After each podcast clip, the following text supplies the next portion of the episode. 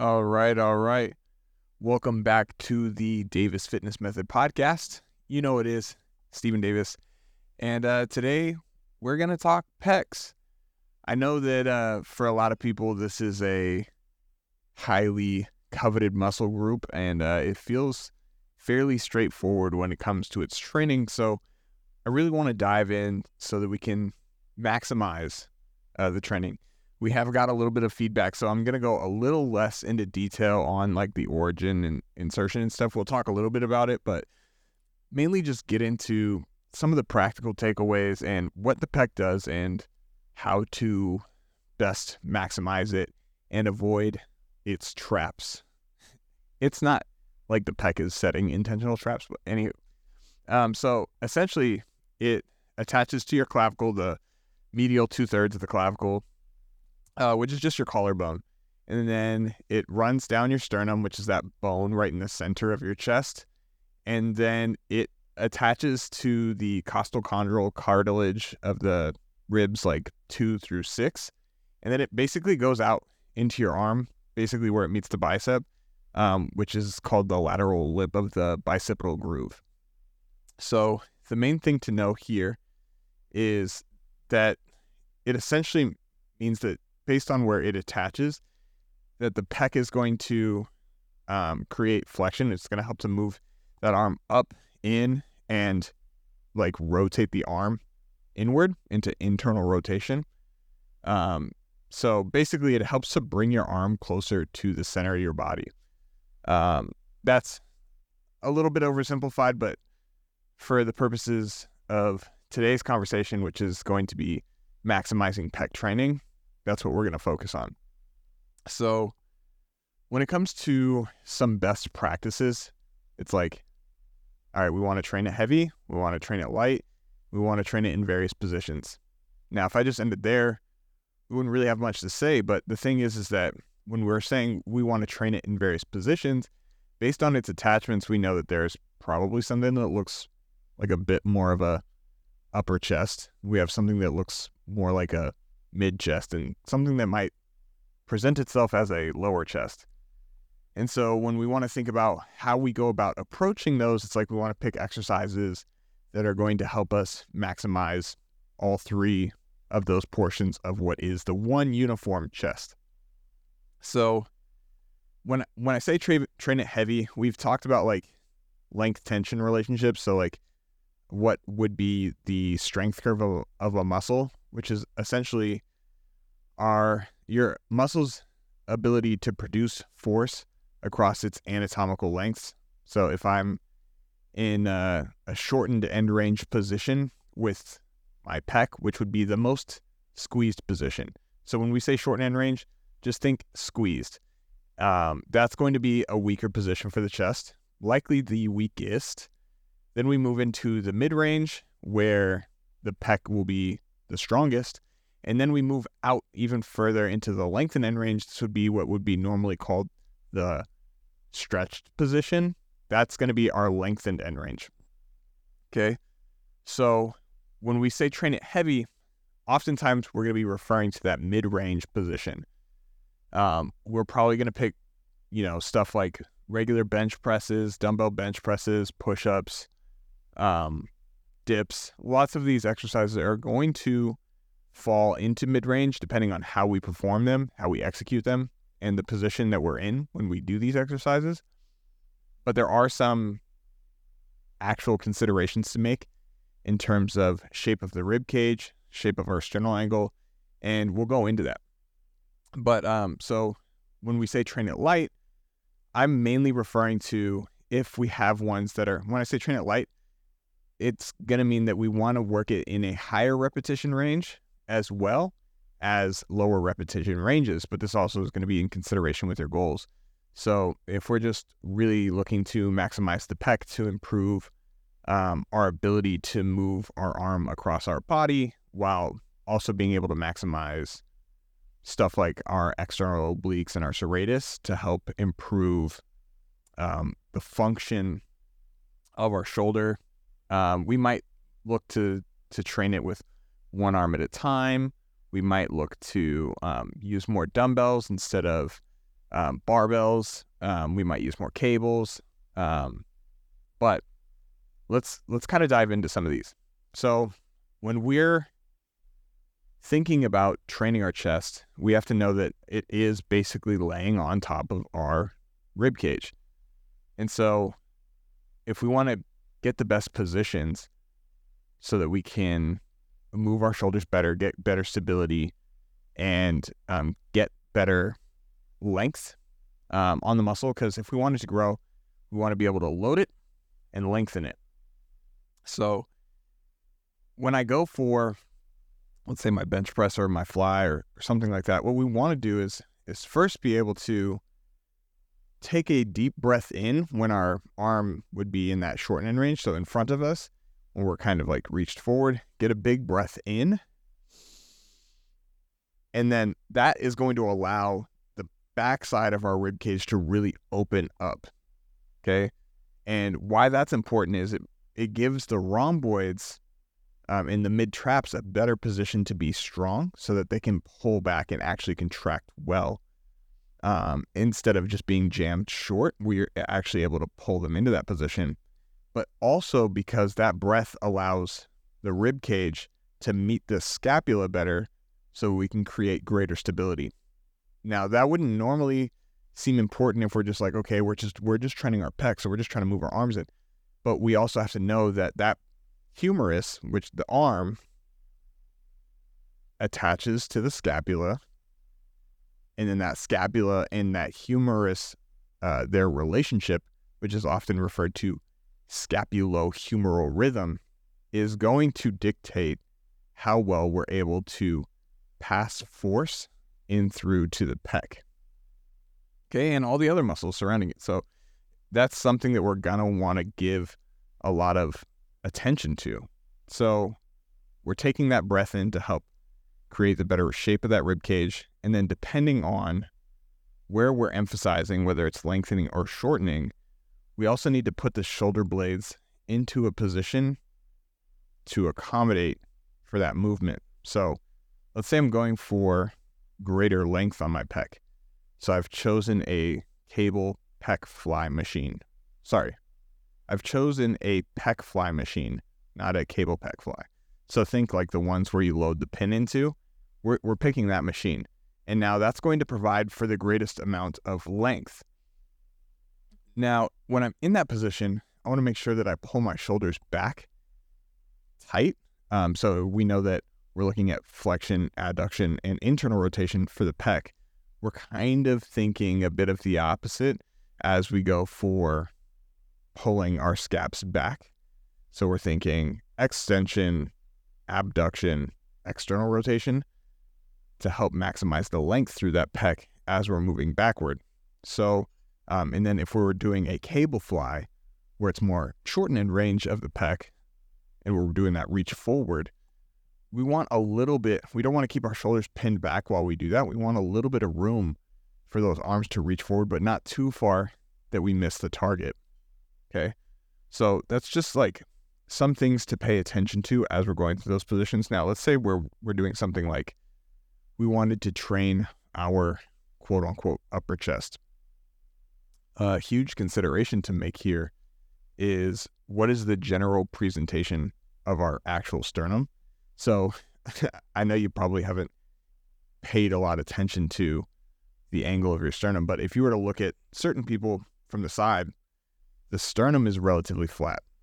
And while others have a sternum where the bottom of their sternum kind of protrudes forward in front of them, so the bottom of their sternum enters the room few seconds before the rest of their sternum does. So I'm exaggerating, but you get the point, which would mean that that sternum is kind of pointing more up naturally at the ceiling. That's important to know because when we go to train our chest, let's say in a flat press, in a flat bench press for a normal person, that would likely train most of the fibers of the chest, you know, fairly evenly. Whereas a person with a higher sternal angle is going to be experiencing that as a decline because it's it's essentially the same thing as if I was lying flat on the bench and I were to arch my back to lift my sternum towards the ceiling. it is like that. So you need to know, given the presentation of your sternum, what is going to help you develop what. And now, if you're thinking going into it, oh well, this is flat, and I'm I'm doing flat to develop my whole chest, but the only thing that develops is your bottom chest. For you, you might need something with a low incline, maybe it's like 15 to 20 degrees, to help you get something that would normally be flat for most people. Now, if you have what would be normally a flat sternum, we're going to now look to these as like, okay, maybe decline presents as lower chest or costal fibers of the pec, and maybe flat gets more of the mid. And then as we go more into inclines, we're going to get more of that clavicular head. Now, up to a certain point, we just start to move from upper chest more into deltoid. And I think people commonly set the benches too high and end up training their deltoids more. But um, that's kind of jumping ahead. The other thing to consider is the actual depth of your rib cage. So somebody with a, um, let's say, a generally smaller rib cage, um, let's say they're doing a, a barbell flat press or dumbbells or something to that effect, the angle that your um, forearm and your upper arm make as you're approaching what is this 90 degree angle with the bench press as you're coming down. Well, when you're at mid range, that's 90. Where is your hands? Well, okay. So when I'm at 90, the bar would probably still be, it'd probably still have some distance to get to my chest. So likely what's going to end up being leveraged a bit more, what would then move into a stronger position is something like my shoulders.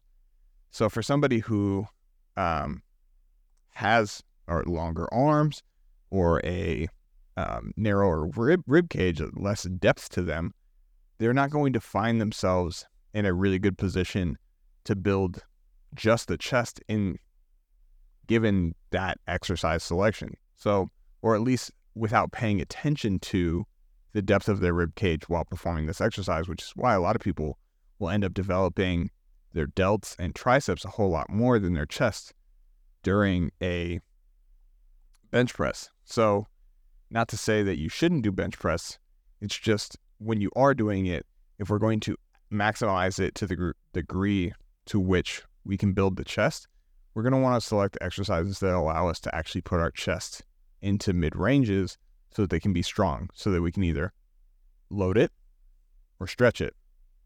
All right. So now, when we think, let's grab a handful of exercises for the pecs. Essentially, you're going to have a few implements. We've got cables, we've got machines, we've got dumbbells and barbells. And then we're kind of thinking, all right, and your body weight. Now we're kind of thinking, how do I put this in the decline position, mid mid range position, and incline position? Like you can do that for all of them. Now for the flies, it's the only one where we actually aren't necessarily going to adjust the bench that we're on, um, and your body weight as well. You um you you would, but you wouldn't.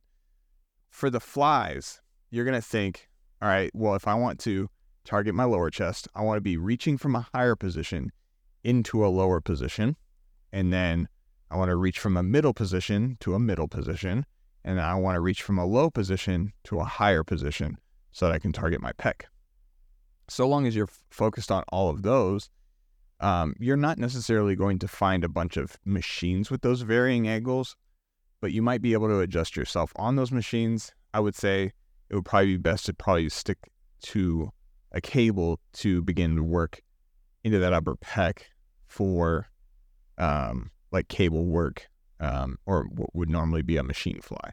Machine fly is going to probably do a better job at developing those mid and lower fibers.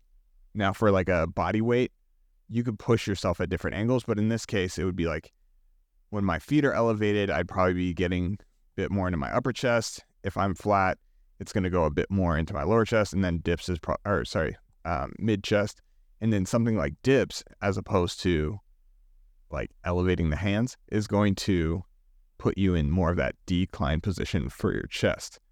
So those would be the one the main things that I'd be looking at in terms of how we're selecting those exercises. We mainly want to go develop everything through across the middle. And then when we need to, filling in some of those upper or lower fibers as needed. And that might just be um, your general preference for aesthetics.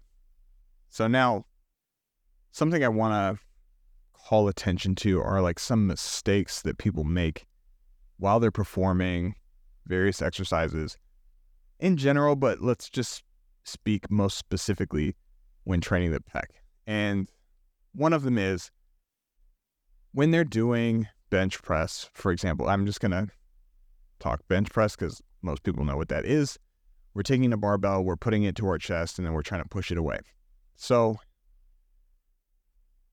it's not often with a bench press that this happens, but what may happen is with like dumbbells or something like that, like a dumbbell bench press, is in order to get heavier, they adjust the form to reduce the moment arm. So their hands may have been further from the body before, and as it gets heavier, their hands might adjust to be a little bit more in, or they end up leveraging the structure a little bit more by lifting those elbows a little closer to their ears. Okay, so you see this, what I would call elbow flare. We want to watch for that, um, mainly because um, it's not actually allowing us to put greater tension on our pec. And depending on the flare of the elbow, the level of flare and the loads, um, we're actually probably going to put ourselves at increasing risk for a pec tear. Um, not guaranteeing that you'll tear your pecs if you do that. Um, just if you're if you're doing that in combination with increasing the loads, we want to be extremely careful. So that's number one is adjusting the moment arm in order to increase loads. That's the first mistake. Now, the other thing is moving the muscle in space and not adjusting the shape of the muscle. So, some people will, um, let's say they're doing flies. Um, they're leaning forward, leaning backward, lifting their rib cage up. That's going to affect where the where you're able to apply tension. If I'm moving forward as my hands are going forward, I'm not necessarily creating more tension on my pecs. So instead of I want to keep I want to keep my general area in space the same. And then as my arms go back, I get more stretch because my rib cage hasn't moved. And as my arms go forward, I get more squeeze because my rib cage hasn't moved. And I've got this point that's just moving from one space to another space. But if everything is moving, you're not necessarily going to be able to create more tension on that muscle, which would be problematic. Now, that and not aligning the muscles properly, and then they're creating undue or unnecessary torque. So let's say I'm doing my bench press. Again, let's go bench press. If I undertuck my elbows, or uh, and so my elbows are way too far up, like let's say towards my face, and my palms are closer towards my sternum, that's rotating my hands inward, um, which is going to create unnecessary torque at my shoulder. Now, if I overtuck where my elbows are way under the bar and my wrist is closer to my face, now I'm going to create more torque at my elbow. And depending on my degree of external rotation, potentially my shoulder. The main thing you want to do is making sure that we're stacked so that our wrist and our elbow are directly on top of each other. Now, the the elbow to the shoulders relationship doesn't necessarily need to be as in line as other exercises like a bicep curl or something like that. But we're generally going to be looking for probably somewhere between 45 and 60 degrees of what is called abduction, right? So if I were to lift my arms up like I'm trying to air out my armpits, as soon as I go up to like a 90, like when my shoulder, my elbows are even with my shoulders, that's probably too high. It's going to limit how far I'm able to actually get into the stretch position. I'm going to be limited. Now, as I come down, my shoulder blades can move better, pull back further. I'm going to get more length on my pecs and get a better uh, press, right? And so I'm going to be able to put more effective tension on my pecs throughout the entire range of the motion. Now, a couple more things is as we're performing an exercise, not so again, we talked earlier about how the shoulder blades or the scaps, scapula, if they're if they're moving, um, and the arm is moving, this can be good. Now, if I have excesses, uh, excess, excessive amounts of movement at my shoulder blade at points in the movement when it's not necessary to have movement at my shoulder blades, we're going to lose tension on our pecs. So if I am at the bottom of my bench press, the moment I go to press to use my pecs, I kind of shrug my shoulders a little bit. I'm I'm going to lose the advantage of the pec, right? So I need to actually adhere my shoulder blades down and kind of use my lats a little bit because they're going to help to um, create um, some depression to help better leverage that pressing motion. So making sure that we're actually able to keep control of where our arm is in space as we're going through that motion. If we're like our wrists are rotating in or out, our elbows, our shoulders, our scaps. We want we want to watch for those to make sure that we are putting the pec in a position where it can create flexion, adduction, and internal rotation. Now, uh, the last thing that we see is like on on things like flies. We did talk about reaching forward to to get into that last bit of that squeeze portion. Now, the thing is, is like some people will overreach, and it's because they drop their sternum too far down, and then as they reach, they have this concaved pec. So essentially they've created this almost round bowl shape between their hands and their rib cage, so that their upper back is round, and they're reaching forward and just trying to get their hands together. But now you kind of miss the target that is your pec because if my pec attaches onto my upper arm, and when it's back, it's stretched. And as I reach forward, there becomes a point in which it needs, instead of going further forward, just to come in. But if I continue reaching forward, now that upper arm is reached further than my sternum. Well, now I'm I'm not able to get the pec into a fully shortened position. It's just in a different position.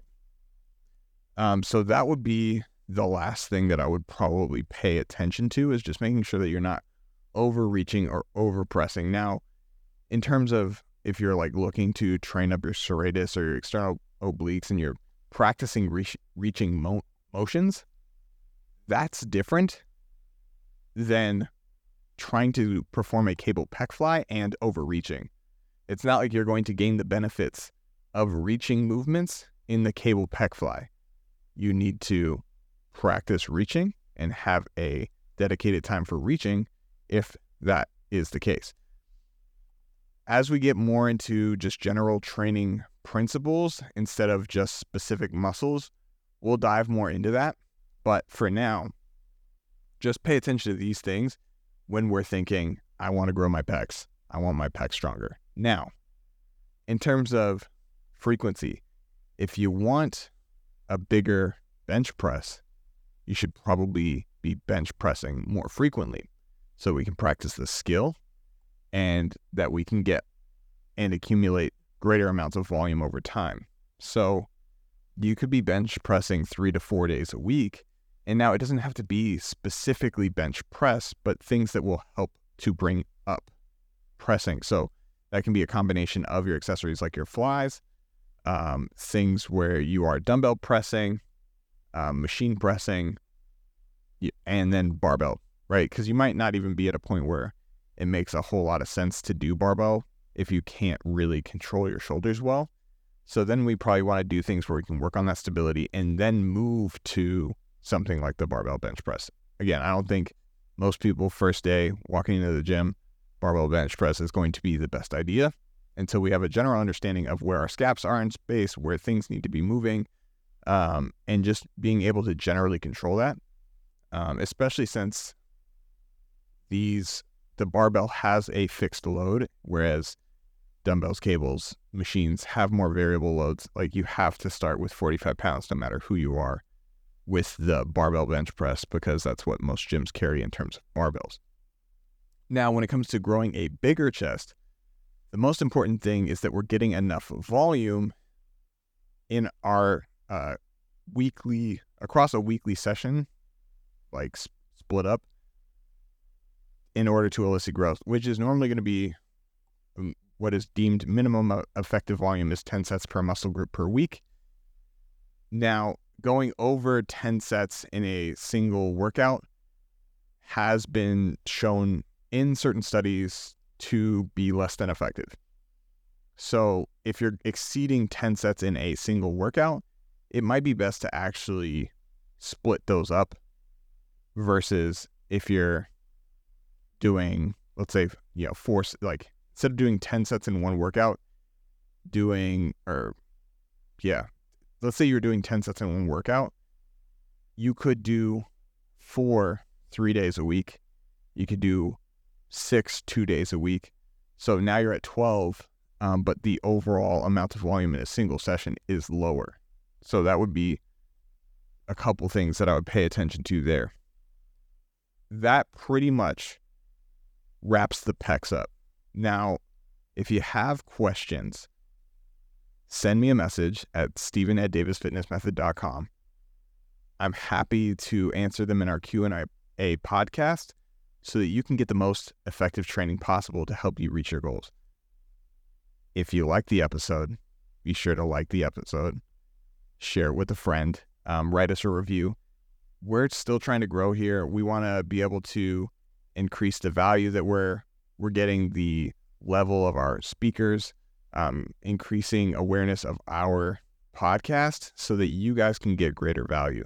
So anything that you do that helps us to grow helps us to be able to expand our knowledge and skill set to help you guys out. So, and obviously, as you see, we're not running any ads or anything like that either. I'd like to keep it that way. So, the better we can actually share, the more we're going to grow together. So I really appreciate your time here. Hopefully, this leaves you with a swole pec or just stronger, uh, whatever it is that you're going for. I appreciate you, and I'll catch you guys on the next one.